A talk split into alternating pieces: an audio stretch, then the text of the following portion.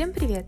Вы слушаете подкаст You Can, шоу о студентах и молодых профессионалах, которые делятся своими историями, инсайтами и советами. Они смогли поверить в себя и сделать шаг вперед. Смогли они, сможешь и ты. И я его ведущая Айдана Асалбекова.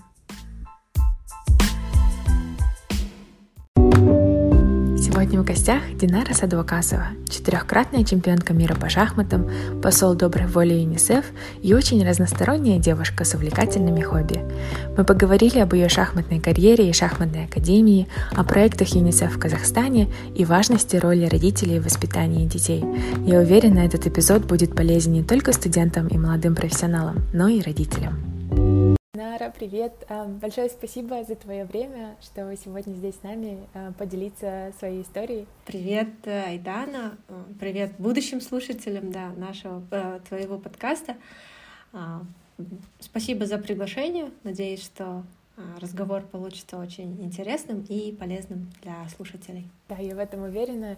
И я думаю, среди слушателей мало кто о тебе не знает, а, но все равно а, как бы ты а, себя представила вот человеку, с которым впервые знакомишься? Я являюсь э, профессиональной шахматисткой, также послом доброй воли ЮНИСЕФ в Казахстане, это детский фонд ООН. Мне кажется, что я также являюсь хорошей дочерью, сестрой, племянницей и замечательным другом. А мои братик и сестренка также э, занимаются шахматами, и им, и нашим слушателям, думаю, было бы интересно узнать, как э, проходит твой день. И также хотелось бы узнать, как он проходит, насколько он различается вот обычный вот рутинный день и э, какой у тебя распорядок во время турнира. Ну, за всю карьеру, наверное, уже выработался такой достаточно э, жесткий график в частности, начну с турниров, поскольку партии обычно начинаются после обеда, то в первую очередь с утра пропущу там рутину, это завтрак. Да? Утром мы готовимся к партии, а, изучаем соперника, подбираем дебютный вариант, дебютное начало, которое мы бы хотели с ним сыграть, повторяем его, затем наступает обед, а, и здесь, наверное, вот мой режим, может быть, немножечко отличается от других шахматистов, потому что до обеда э, я стараюсь немножечко поспать. Мне это важно, э, дабы быть э, перед партией свежей, отдохнувшей. Встаю я рано, и, соответственно, при подготовке стараюсь учитывать то время, которое я трачу на сон перед партией. Затем после обеда уже наступает сама партия — она может длиться в зависимости там, от э, трех часов до порой шести, иногда и семи. Затем ужин, анализ партии, и, э, соответственно, мы узнаем жеребьевку на следующий день. И опять-таки э, здесь тоже многие предпочитают готовиться ночью, как только узнают жеребьевку, и ложатся достаточно поздно. При этом ну, пропускают завтрак, ну, а, зато ночью у них активный умственный процесс идет. А, мой случай все-таки немножечко другой. Я стою рано, вот повторюсь, и стараюсь готовиться все-таки утром. Порой, конечно, график меняется, поскольку иногда турниры, организаторы турниров устраивают два тура в день, и тогда это двойная нагрузка, потому что после а, утреннего тура тебе нужно успеть отдохнуть и подготовиться ко второй партии. То есть это все достаточно такой а, непростой челлендж. И хорошо, что такие двойные туры проходят в турнире не так часто, буквально может быть там один повторяться или два раза. Это все я рассказываю про турниры с классическим контролем времени. А, есть также турниры с быстрым контролем, это рапид шахматы и, соответственно, молниеносные блиц шахматы. Но это все немножечко профессиональные уже а, фишки, поэтому, наверное, а, не всем будет это настолько интересно. Возвращаясь а, к моему графику вне турниров, да, вне сборов, он состоит из а, шахматной части, состоит также из моей общественной деятельности, деятельности Астане и Ватра. У нас работают две академии моего имени. Достаточно большое количество времени я посвящаю им и, конечно же, своей, своему статусу да, посла доброй воли ЮНИСЕФ, потому что это очень почетная, очень ответственная должность, которая требует тоже наличия времени. И вот стараюсь как-то балансировать между своей профессиональной деятельностью и общественной. При этом, при всем, как профессиональная шахматистка, мне нельзя забывать о своей физической форме, Поэтому, ну, не каждый день, но все-таки в неделю у меня обязательно несколько раз должен быть спорт. Он может меняться, это может быть плавание или же тренажерный зал, иногда йога, теннис. Ну вот недавно мне удалось встать на лыжи в Алмате, и очень э, рада тому, что открыла для себя такой новый вид спорта, новое хобби. У меня есть вопросы про ЮНИСЕФ, и про спорт, и другие занятия вне шахмат. Но сейчас я бы хотела также спросить, э, я не знаю, насколько часто спрашивают такой вопрос, но э, почему шахматы делятся вот на мужскую и женскую секцию?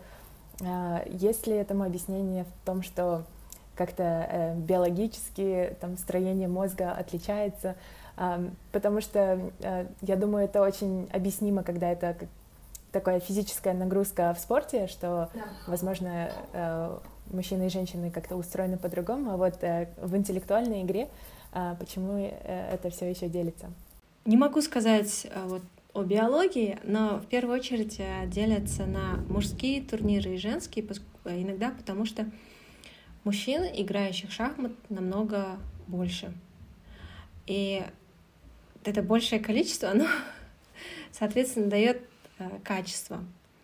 И порой часто перед девушками, женщинами встает э, выбор между карьерой и семьей или же обучением в престижном университете. С моей стороны, ну, мой взгляд на это мне кажется, что можно совмещать свою профессиональную деятельность и семью, но это я, наверное, сейчас углублюсь в какие-то другие вопросы. А если возвратиться к теме вообще гендерного равенства в шахматах, то у девушек, у женской половины есть э, небольшой плюс. В частности, мы имеем право а, сыграть, играть и в мужских турнирах, и в женских.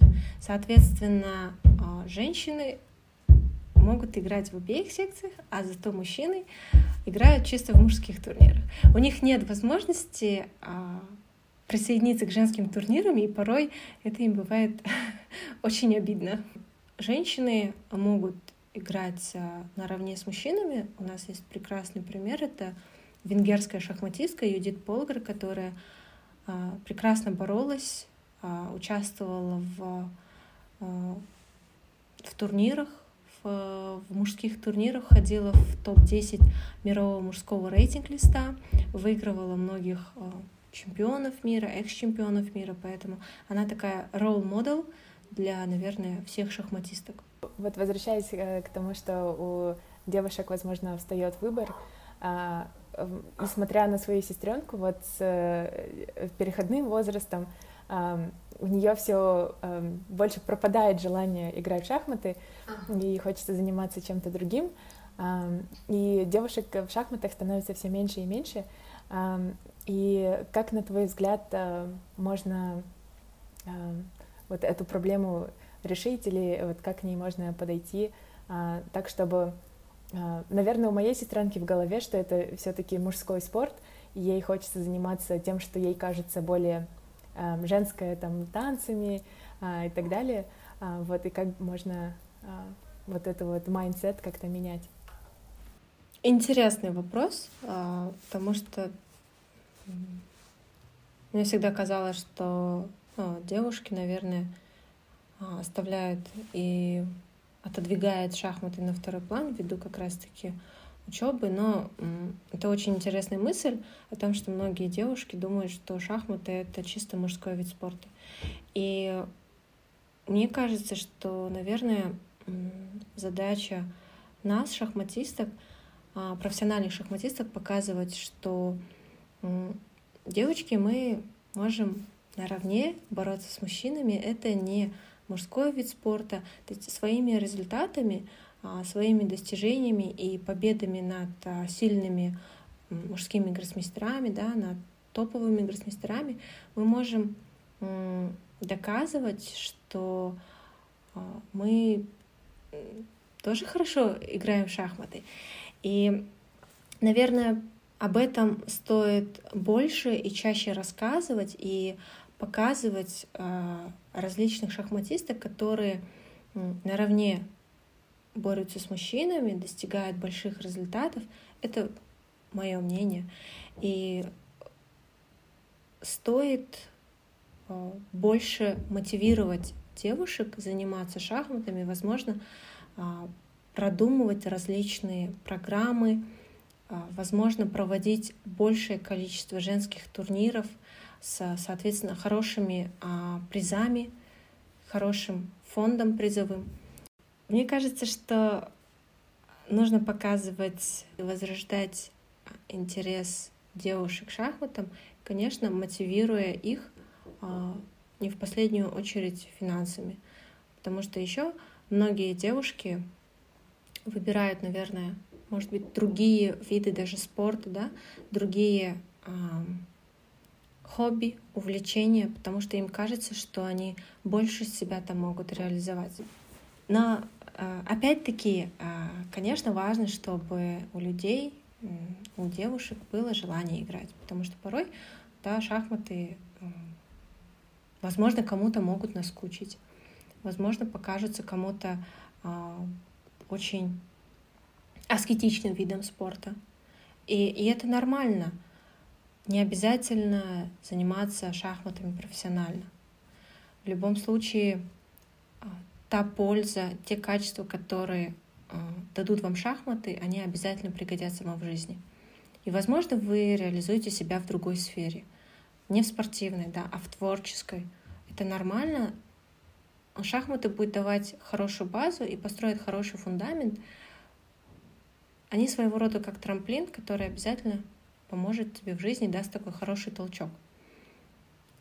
Именно поэтому я очень сильно пропагандирую а, шахматы в плане вот как детский массовый вид спорта, да, он в любом случае а, принесет свои плоды, и видя, как родители, как сами дети, они горят желанием заниматься, мне это очень приятно, потому что понимаю, что людей, которые интересуются шахматами, которые любят этот вид спорта, становится все больше и больше. И это здорово.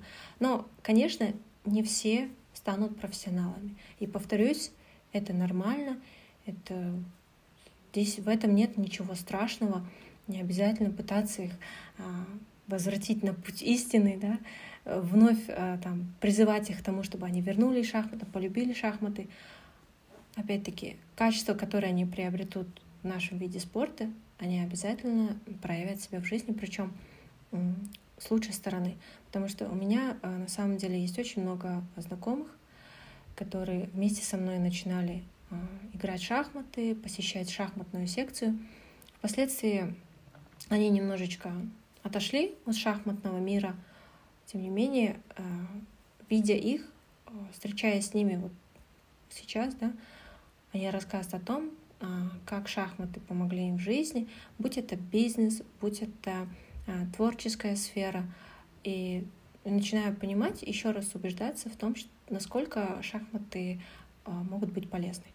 И вот новый сериал на Netflix Queen's Gambit, наверное, тоже так э, обострил э, интерес к шахматам и среди девушек в том числе. Хоть и как бы художественный это был сериал, и я думаю, э, ты тоже его смотрел? Конечно, это замечательно, что а, появился еще больше интерес к шахматам благодаря Netflix, благодаря а, актрисе, которая сыграла Бет Хармон. Конечно, это образ собирательный, в его основу, как мне кажется, взят Бобби Фишер, а, американский чемпион мира. И здорово, что они привлекли в качестве советника Гарри Тимовича Каспарова, потому что с профессиональной точки зрения а, то, каким образом были показаны шахматные партии, шахматные позиции, они все выполнены на самом высшем уровне. Конечно, есть э, мелкие недочеты, но это нормально. Самое главное, что это все сделано очень качественно, а, очень интересно показаны шахматы, и есть там свои голливудские фишки, такие как употребление транквилизаторов или алкоголя. А, хочу сразу заверить, что в шахматах такого вообще-то нет. А, мы ничего не употребляем. Да, мы независимы ни от чего. А, по крайней мере, тех, тех шахматистов, которых я знаю. В реальности шахматисты немножечко, мне кажется, другие, более э, где-то более аскетичные, где-то, наоборот, более открытые. А, у нас есть э, в шахматах и экстраверты, и интроверты, и мы, мы не роботы.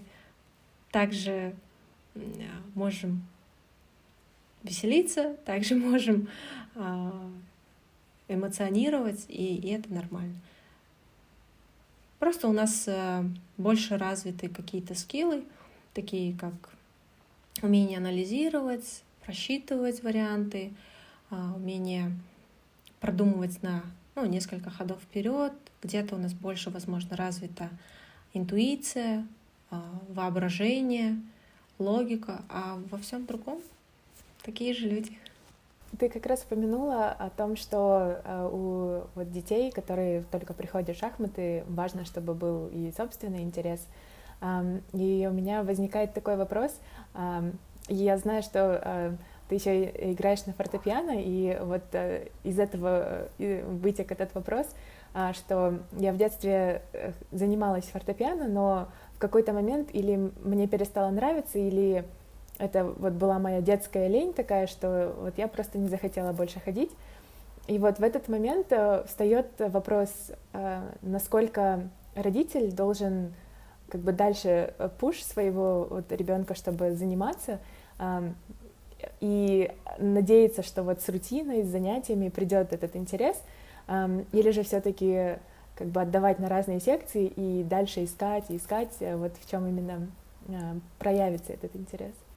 Мне кажется, что одной из главных ролей в любом хобби, да, в любом увлечении а, играют наставники, учителя, это могут быть педагоги. Мне очень повезло, потому что и в шахматах, и в музыкальной школе у меня были прекрасные педагоги, педагоги с большой буквы, которые передавали свою любовь любовь к своему занятию своим ученикам. Что касается шахмат, то это Ольга Фрикановна Черепанова, мой первый тренер. Она настолько умела всех собрать вокруг себя и зарядить их любовью к шахматам, что я не помню, чтобы мои там, ну, друзья, да, по секции э, в группе они не выполняли домашнего задания. Она умела найти подход к каждому, и любой в группе старался выполнить домашнее задание.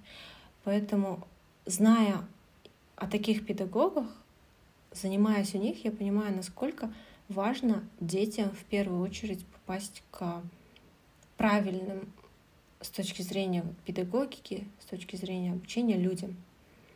Это же можно отнести и к музыкальной школе, потому что вот, Татьяна Юрьевна и Илона Владимировна, это мои учителя по фортепиано классу и по классу сольфеджио, они прекрасные преподаватели, а, прекрасные учителя. И когда ты у них занимаешься, когда ты получаешь от них знания, нет такого, что ты устаешь или тебе не хочется больше посещать допустим, музыкальную школу. Даже скажу такую вещь, а, после окончания музыкальной школы, там 7 классов же а, нужно окончить, я решила дополнительно взять еще один год обучения, потому что мне не хотелось расставаться с ними. Настолько я к ним привязалась, настолько они мне стали близки, и я им, что я решила вот максимально продлить возможность общения с ними.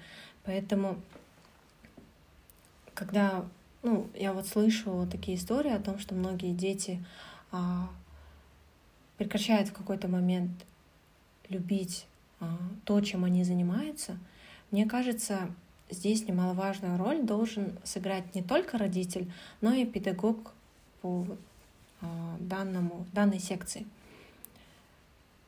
Очень важно попасть и обучаться у тех людей, которые любят свое дело и которые могут передать тебе знания.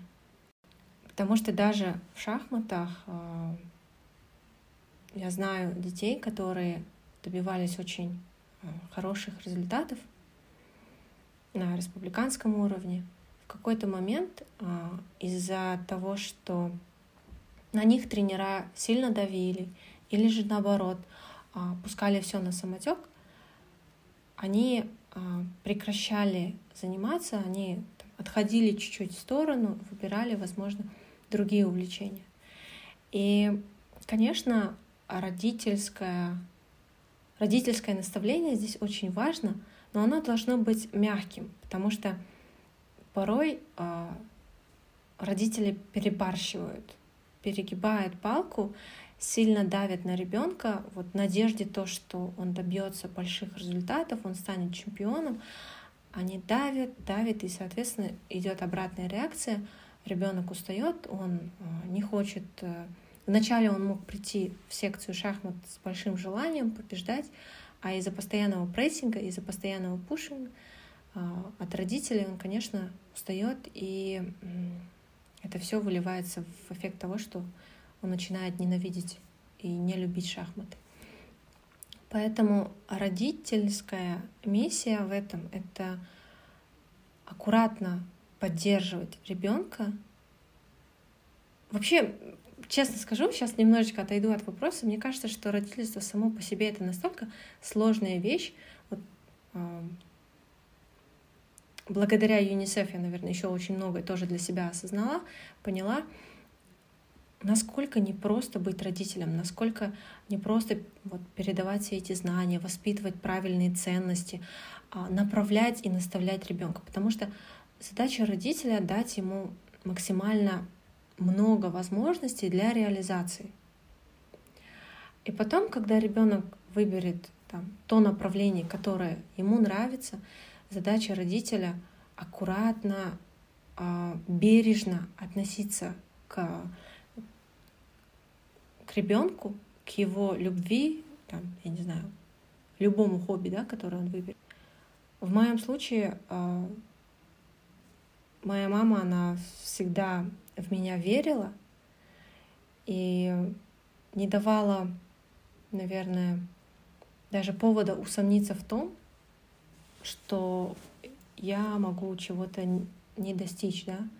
Поэтому она никогда не заставляла меня там решать определенное количество задач, а, не заставляла там не контролировала полностью процесс, но она могла мне аккуратно намекнуть о том, что, допустим, вот, может быть, ты там порешаешь задачи, может быть, ты еще что-то сделаешь, как ты смотришь на это. То есть здесь самое важное очень аккуратно направлять, очень аккуратно, потому что с одной стороны, э, понимаю, как, как, э, как непросто может быть родителям, где-то они боятся упустить вот этот момент, когда можно было э, там, наставить, наставить там, в верном направлении, с другой стороны, очень опасно, так сказать, передавить.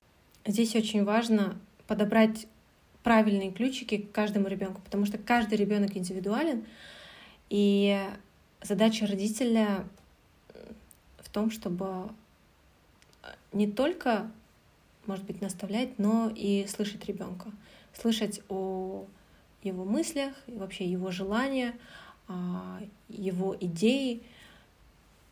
Иногда детям может быть виднее, потому что они говорят о том, что им нравится, что им не нравится. И, конечно, а, родителям важно прислушиваться к детям, как и, конечно, детям слушать родителей. Это очень эм, непростая тема. Я боюсь, я уже кучу раз повторилась касательно нее.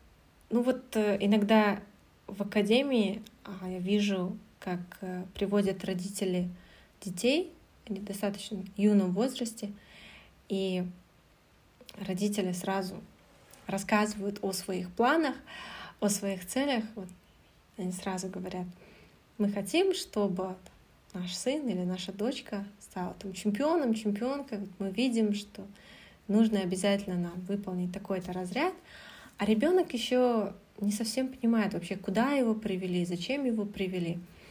Поэтому понимаю амбиции родителей, которые хотят, чтобы их ребенок достиг больших высот. Но если у ребенка не будет этого интереса, если у а, ребенка не будет любви к шахматам, он не сможет ничего добиться. Я полностью согласна, что очень многое зависит и от наставника, насколько вот он в первых порах сможет привить э, любовь э, в этом направлении. И да, я согласна, что это очень тяжело родителям, вот знать вот эти моменты и прочувствовать это все. И да, у родителей, вот я смотря на своих родителей, тоже у них э, бывают такие вот моменты, когда они мне кажется, переживают за какие-то проигрыши э, больше, чем сами дети. И, э, и потом, да, вот это вот отходить от этого и дальше начинать тренировки, это тоже бывает очень э, такие сложные моменты. Когда вот ребенок и родитель принимают решение о том, чтобы профессионально заниматься э, шахматами, мне кажется, очень важно понимать то, что не всегда это будет красивая сторона медали, не всегда это будут там победы, кубки, а, медали, да. Есть и обратная сторона, это каждодневный труд, это okay, пот, слезы, это различные испытания, которые, мне кажется, есть на пути у каждого спортсмена, не только шахматиста. У побед у чемпионских званий всегда есть такая темная сторона, о которой не так часто говорят, которую не так часто показывают, потому что обычно это такая очень красивая картинка а, с, там, с кубком, с дипломом, но темная сторона есть, о ней нужно знать, прежде чем принимать решение, и для себя осознавать, насколько он готов как раз-таки а, ты сказала очень верную мысль. Первый тренер, первый наставник — это очень важно, чтобы тренер был не просто сильным шахматистом, но и очень хорошим педагогом. Можно быть э, гроссмейстером, можно быть международным мастером, но при этом не уметь передавать знания детям. И тогда ну, уже не важно, насколько ты хорош как шахматист, если ты не можешь быть педагогом, если ты не умеешь разговаривать с детьми на одном языке, то все твои навыки, они будут, ну, не то чтобы бесполезны, они будут не нужны. И с этим я согласна. А, и не в шахматах, а вот в студенческой жизни а, с этим тоже сталкивались, что вот бывают профессора, которые публиковались в разных э, научных журналах, вот которые безумно умные, но э, вот объяснить... Вот, Рассказывать, да. Да, вот э, именно свою тему, они, у них очень плохо получается, и, и мне всегда казалось, что они настолько умные, что вот не могут донести эту мысль. Теперь, переходя вот на вопрос твои занятия фортепиано и занятия в школе, и также я читала, ты занималась и плаванием, и художественной гимнастикой тоже. А, каково это было все совмещать и бывали ли моменты, когда вот э, тренера э, требовали от тебя, чтобы вот ты фокусировалась только на шахматах, что вот твое время уходит на что-то другое?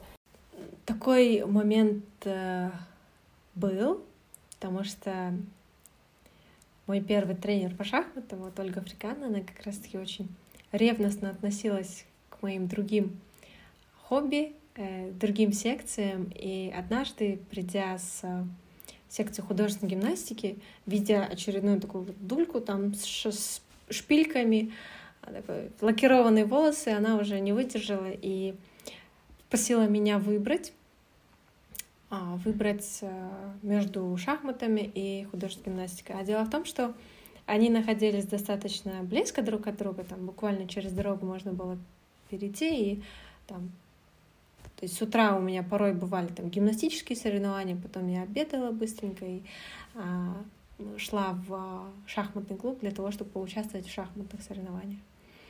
И она поставила передо мной такой выбор. Моя мама дала мне самой возможность выбирать. Здесь она предпочла отойти в сторону, и несмотря на то, что ну, мне было, может быть, не так много лет, лет восемь, наверное, или девять, я приняла решение а, концентрироваться на шахматах. У меня были э, результаты в художественной гимнастике, я становилась лауреатом международных турниров тоже. Ну, почему-то выбрала шахматы, о чем я, конечно, не жалею. Тем не менее, музыкальную школу я закончила, я ее не э, отодвигала на второй план. Но такой выбор был. До сих пор не могу вспомнить, почему именно я выбрала шахматы. Где-то на уровне интуиции мне, возможно, показались шахматы ближе. Но при всем при этом, мне кажется, что важно развивать себя не только в одном направлении, получать как можно больше навыков. Почему а, мама отдала да, на все эти секции?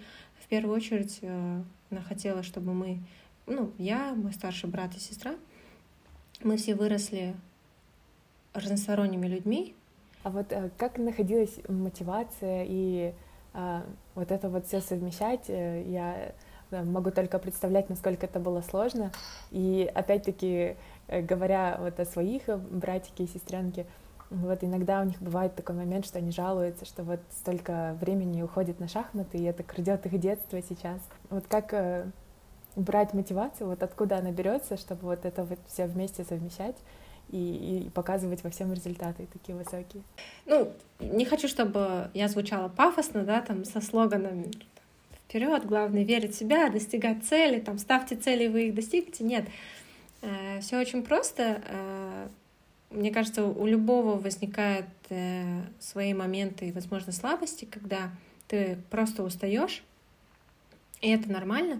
А самое главное — это, наверное, ориентироваться на такой долгосрочный прогресс.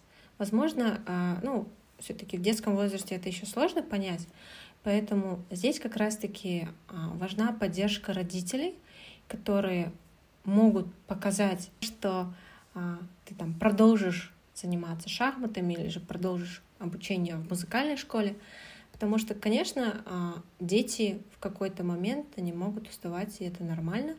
Правда, я про себя не помню, Может быть, может быть, моя память так немножечко избирательно закрывает эти моменты, да, старается об этом не вспоминать. Моя мотивация, наверное, заключалась в том, чтобы достигать целей. То есть я ставила какую-то глобальную цель перед собой, а затем небольшими шажочками, шаг за шагом, каждый день я шла к ней. Потому что не обязательно все сразу придет. Мама, наверное, очень правильно э, дала мне ценности, вот ориентиры по жизни. Не было такого, что я там поставила цель, потом я, допустим, какую-то партию проиграла или какой-то турнир неудачно выступила, и все, у меня отпадало желание. А, нет, э, в любом случае на моем пути, конечно, э, не было только одних побед, не было только выигранных партий, были и проигрыши, обидные проигрыши, после которых мне думалось, как, как я могла вот такую партию сыграть, да, как, как это могло случиться. Но я понимала, что вот этот опыт, который я получаю, он обязательно а, пригодится мне в будущем, и я могу сыграть лучшую партию, ориентируясь на проигрыши и на опыте, и на знаниях, которые я получила в предыдущей да, партии. Пусть она и была сыграна неудачно. Мотивация — это очень сложный вопрос, потому что у каждого она своя. Кто-то хочет обеспечить своих родителей. Пусть ну, об этом мало задумывается в детстве, да, но больше уже в подростковом возрасте, вот, там, возраст 20 плюс. А кто-то там надеется, что вот завоюет больше медалей и будет там самый классный в классе. А, да, самый популярный в школе. И мне кажется, здесь как раз-таки важно показать родителям, а, повторюсь, опять плюсы от того, что, ну, если он будет дальше продолжать заниматься и будет там, достигать хороших результатов. То есть все равно у каждого ребенка а, есть то, к чему он стремится, чего он хочет и чего он желает. И родителям, возможно, важно время от времени напоминать об этом. То есть пока родительство, повторюсь, это настолько тонкая тема, что я начинаю иногда тоже переживать, боже, а каким я буду родителем, да, какой я буду мамой, буду ли я другом. То есть мне хочется, чтобы, а, ну, в будущем мои дети, они всегда могли считать меня и могли обратиться ко мне там за советом. Я хочу быть их другом и наставником, а не просто родителем, который все время давит и все время там, поучает детей. Также в Инстаграме, вот я, я помню, первый раз э, тебе написала насчет, э, э, когда ты, когда я видела сторис изучения арабского языка, вот, и это тоже одно из твоих увлечений. И как пришел интерес к этому языку?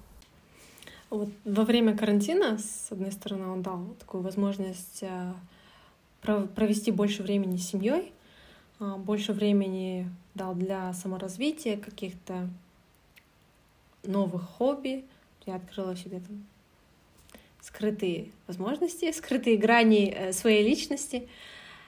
И на самом деле а, изучение арабского языка у меня было достаточно такое давнее это желание.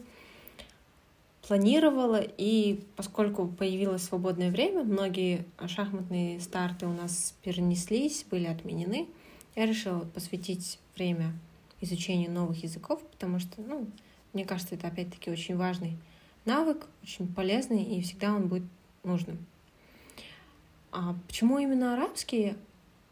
Достаточно много турниров проходит а, в Арабских Эмиратах, и у меня вот есть всегда такое желание общаться с людьми а, на ну, такой native language, да, для них.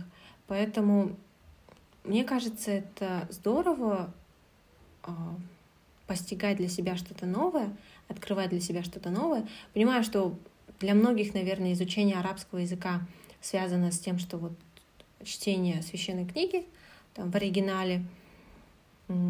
Конечно, это тоже здорово иметь такую возможность, но изначально моя идея была в том, чтобы общаться и иметь возможность разговаривать с людьми на родном для них языке. Поэтому вот у меня есть такой выш-лист языков, которые я планирую изучить. Надеюсь, что после арабского возьмусь и за другие языки, потому что уже в копилке есть ну, английский, казахский, благодаря тому, что а, практики достаточно много, корейский, и вот сейчас арабский. Поэтому надеюсь, что этот список будет пополняться и, и увеличиваться. Это то, чем что, что тоже мне нравится, а, чем мне кажется такой полезный скилл. И я надеюсь, во время твоих визитов в Эмираты тебе очень понравилось здесь. Да, а, очень такой гостеприимный народ, и всегда организация шахматных турниров у них на одном из самых высоких уровней и очень хороший состав участников всегда приезжает, поэтому Арабские Эмираты ассоциируются у меня только положительным, положительным взглядом. Переходя на твою, твою роль посла доброй воли ЮНИСЕФ, а, вот ты упомянула об этом а, ранее. А какими проектами вы занимаетесь и какова твоя роль? Поскольку мы являемся детским фондом ООН, то, конечно, основная наша цель — это продвижение и защита прав детей. Мы охватываем все сферы, которые касаются ребят. Это и образование, и здоровье, и питание, и их вообще безопасность. Поэтому все, что касается детей, это для нас очень важно. А, мы стараемся на законодательном уровне, ну, со своей стороны, пользуясь там в какой-то мере своей публичностью, я стараюсь вот привлечь как раз-таки это внимание, внимание а, наших граждан, общества к данным вопросам, потому что они есть, от них а, никуда не деться, и их нужно решать. Это касается и вот, э, насилия да, в отношении детей и в школах, и в семьях. Вот. До этого у нас запускалась компания End Violence. Мы старались охватить вот и буллинг, к сожалению. Он часто встречается у нас в школах. Это такая очень острая проблема. Проблема есть э, насилие в отношении детей в семьях, потому что порой э, родители не знают или, возможно, не понимают, что есть альтернативные методы воспитания, когда можно там, более позитивно на некоторые вещи смотреть. И, конечно, наша задача заключается в том, чтобы просто показать родителям, какие методы можно использовать. Да? Основная цель ЮНИСЕФ — это то, чтобы дети росли в здоровом, безопасном, ну и, конечно же, счастливом мире. Очень много э, компаний, в том числе коммуникационных, вот Э, сейчас э, очень большое влияние, э, внимание мы уделяем волонтерам, и это здорово, потому что волонтеры у нас очень активные. А, вот они а, проводят семинары в школах, а, и общаются с родителями, с учителями, вот, так сказать, пропагандируют очень нужные ценности, да, стараются рассказывать о каких-то, возможно, со стороны это кажется незначительные вещи, но в, глобальность, в глобальном для нашей страны они могут принести большую пользу. Э, также у нас есть компании по здоровому питанию, потому что, к сожалению, есть статистика, где показывает, что ожирение это тоже является большой такой проблемой у нас. Конечно, есть очень острая, острый вопрос, касающийся правосудия в отношении детей, потому что порой вот, э, общество, оно не принимает, будь это дети, да, будь это даже взрослые, э, которые каким-то образом оказались связаны с правосудием. Это вот такая стигма, это дискриминация, и да, мне кажется, что любой ребенок, он, возможно, он ошибается, возможно, он совершил ошибки. Очень важно давать шанс людям измениться, а, давать вторые шансы на то, чтобы поменять свою жизнь в лучшую сторону. В 2020 году а, проходила конференция ЮНИСЕФ, она проходила в Боснии и Герцеговине, и там а, я как раз-таки выступала с докладом о нашей ювенальной системе. И нам есть на самом деле чем гордиться, есть много улучшений, но тем не менее очень важно, чтобы общество не ставило клеймо и не делало этих детей изгоями. Есть э, большой вопрос, касающийся детей с ВИЧ, ВИЧ-статусом. И опять-таки общество тоже ставит на них клеймо, дискриминирует их. Они даже не обладают какими-то базовыми знаниями да, об этих детях, потому что эти дети точно такие же дети, как и другие. Да, у них, а, возможно, где-то а, слабая там, иммунная система, да, но их нужно принимать, и нельзя делить общество. У детей должны быть равные возможности, равные права. Очень важно э, говорить, и как раз-таки благодаря таким инициативам, мне кажется, будет больше awareness об этом, и э, это способствует созданию больших условий, э, боль, больших inclusion, э, и чтобы все дети, несмотря на особенности, да, особенности, да э, это все равно все учитывается, чтобы у них у всех были равные возможности э, участвовать, принимать участие в каких-то мероприятиях и так далее, чтобы они были социальны и э, чтобы их тоже не исключали из общества. И также благодаря тебе и, и развитию шахмат в Казахстане э, переходит на новый уровень, и все больше и больше ребят э, хотят участвовать в турнирах и хотят э, учиться шахматам. Э, и вот э, в двух городах в Казахстане есть э, школы э, твоего имени. И я бы хотела об этом поговорить с точки зрения предпринимательства, э, то есть насколько э, глубоко ты задействована в самой э, стратегии роста этих школ, э, в наборе тренера. Э, и вот мы разговаривали, насколько это важно определить вот наставника, который сможет привить любовь. То есть принимаешь ли ты в этом участие? Ну, сразу сделаю такую небольшую ремарку. Наверное, я рассматриваю это не как предпринимательство, потому что первую очередь это социальный проект. А, у нас нет задачи получить какую-то прибыль, да, а, заработать на этом. Это полностью социальный проект. И наша главная задача заключается в том, чтобы дать а, всем, кто приходит к нам в академию, качественное шахматное образование. И вот с этой целью мы всегда стараемся подобрать очень качественный тренерский состав. Я принимаю в этом непосредственное участие, полностью курирую весь процесс, знаю о наших детках, кто какую тему сейчас изучает, какие дебюты смотрят. Я советуюсь и а, общаюсь с тренерами, так сказать, держу руку на пульсе, поэтому как можно чаще стараюсь проводить мастер-классы, а, сеансы одновременные игры. Конечно, из-за карантина это немножечко все, наверное, приостановилось. Но, тем не менее, даже онлайн а, мне удавалось провести различные мастер-классы вот для, не только для учеников Академии, но и для ребятишек вот по всему Казахстану. Поэтому, поскольку Академия носит мое имя, Конечно, я не могу остаться в стороне, полностью в курсе всех дел, и для нас очень важно, чтобы тренера, которых мы приглашаем, а у нас есть тренера из э, ближнего зарубежья, тренера, которых мы приглашаем, они были хорошими педагогами.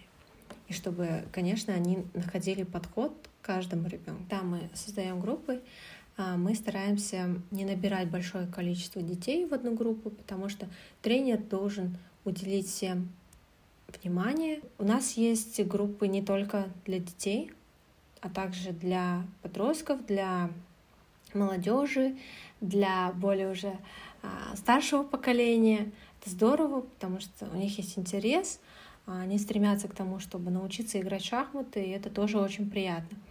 И поскольку у нас Академия является социальным проектом, то у нас э, есть бесплатная возможность бесплатного обучения для детей из уязвимых слоев населения. Это э, малоимущие, многодетные семьи, это дети с особыми потребностями. Конечно, предложений об а, открытии академий в других городах много, предлагают э, возможность франшизы, но поскольку нам важно, чтобы это все было качественно, поэтому мы пока вот базируемся в двух городах. Возможно, в будущем увеличим географию и откроем в других городах Казахстана.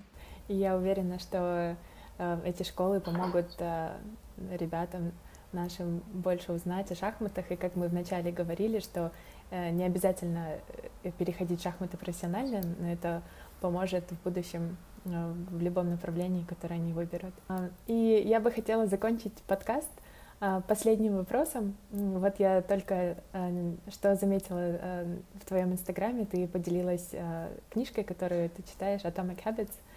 Да. Вот, и хотела бы спросить, какие бы книги ты порекомендовала нашим слушателям? Ой, это, это такой сложный вопрос, потому что передо мной всегда стоит дилемма, какую книгу упомянуть, какую книгу не забыть. Она ведь очень классная. И порой, когда вот меня там просят сказать там топ-5, топ-3 своих книг, у меня всегда такая большая дилемма. И потом иногда я забываю какую-то книгу, и потом корю себя, вспоминаю о ней и думаю, как я могла забыть и, и не сказать да, о том, какая она классная. Um, ну, вот то, что я прочитала, наверное, за последний год, и мне показалось э, интересно, это вот в данный момент э, читаю книгу Atomic Habits, «Атомные привычки» Джеймс Клир. А мне ее посоветовали ребята вот из книжного общества. У нас даже проходило одно обсуждение в Clubhouse о ней. А, и я очень сильно заинтересовалась, э, решила вот приобрела ее, читаю сейчас и понимаю, насколько это очень классно написано в первую очередь. Нет, наверное, лишней воды, достаточно иллюстрировано вот примерами и даже из а, личной жизни автора. Поэтому мне кажется, она будет полезной всем. А, также я, кажется, в Инстаграме делала обзор, может быть, просто на, на другой странице, как раз-таки у Ктаб Гэнг, книги, которая тоже произвела на меня приятное впечатление. А, Давид и Голиаф, Малкольм Гладуэлл. А, она рассказывает о том вообще, как, возможно, важно нестандартно порой мыслить, потому что и посмотреть на какие-то ситуации под другим углом. Очень, ну, я не буду сильно спойлерить, потому что, мне кажется, а, она будет интересна всем, кто вдруг захочет прочитать. И третья книга, я, наверное, в этот раз ограничусь топ-3. А, третью книгу я прочитала, но она непростая, скажу сразу. Возможно, к ней не все будут готовы и вернуться спустя какое-то время. А, это книга философа Синека, а, вот его письма к Лукрецию. Честно скажу, обычно я читаю книги достаточно быстро, ну, определенное количество страниц в день я спокойно читаю, но эта книга, она оказалась для меня очень непростой, потому что каждую страницу, наверное, я максимально глубоко в себя впитывала. Почти на каждой странице делала заметки, подчеркивала что-то там фломастером. Настолько э, интересной, наверное, его философия, его э, принципы, что мне, у меня заняло достаточно продолжительное время чтение этой книги. Ну, опять-таки повторюсь, э, вот, нравственные письма к Луцилию, они, может быть, к ним, к этой книге, может быть, не все готовы. И для многих она покажется такой очень скучной, очень тяжелой, но, поверьте, она того стоит. Когда читаешь книгу, тоже я не так давно, на самом деле, начала это делать. Очень важно там подчеркивать, э, я не знаю, делать какие-то закладки, да, там, клеить стикеры, потому что потом это дает возможность очень легко восстановить в памяти, о чем же была книга, ее и основные, не знаю, мысли, суждения, и что там тебе очень сильно понравилось. Я согласна с, с этим лайфхаком, а, но у меня всегда была дилемма того, что а, вот если приобретать книги, то потом их надо куда-то увозить, и вот это вот постоянное, вот, а, а где я буду дальше жить, и э, где я смогу хранить эти книги, казалось, что электронно читать легче, но да. на самом деле информация воспринимается, вот когда подчеркиваешь и когда а, как бы делаешь вот этот вот ноут даже у себя в голове, что ты сделал об этом ноут, а, мне да. кажется, информация сохраняется дольше. Да, вот тоже а, во время турниров, поскольку нет возможности брать там огромные все эти издания, я приобрела покетбук, а точнее мне его подарили, и ну, достаточно неплохая замена, но конечно, когда есть возможность чтения бумажных книг, то это, наверное, какой-то дает больше эффект, ну, как мне кажется.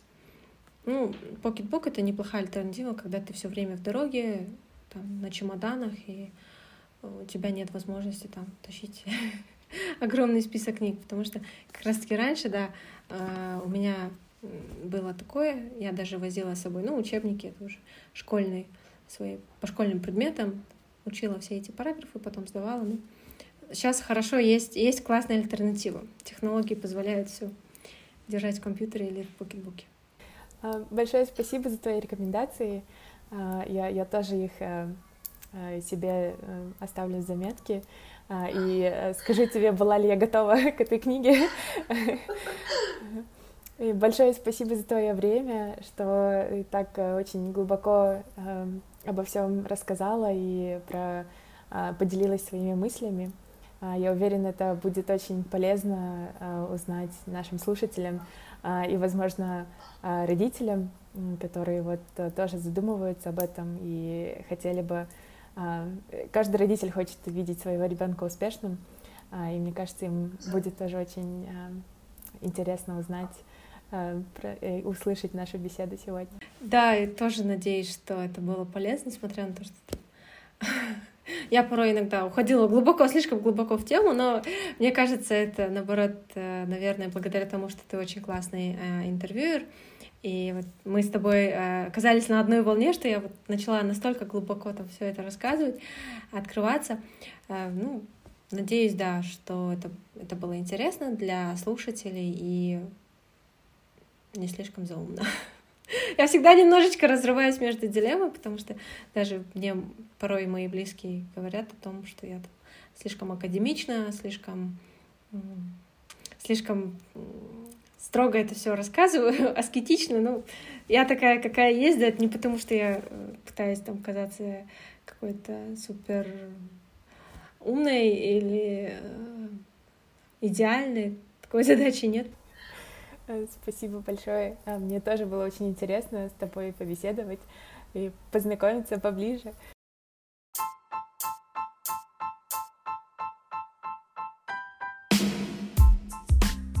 Надеюсь, вам понравился сегодняшний эпизод подкаста. Не забудьте подписаться, чтобы получать уведомления о каждом новом эпизоде.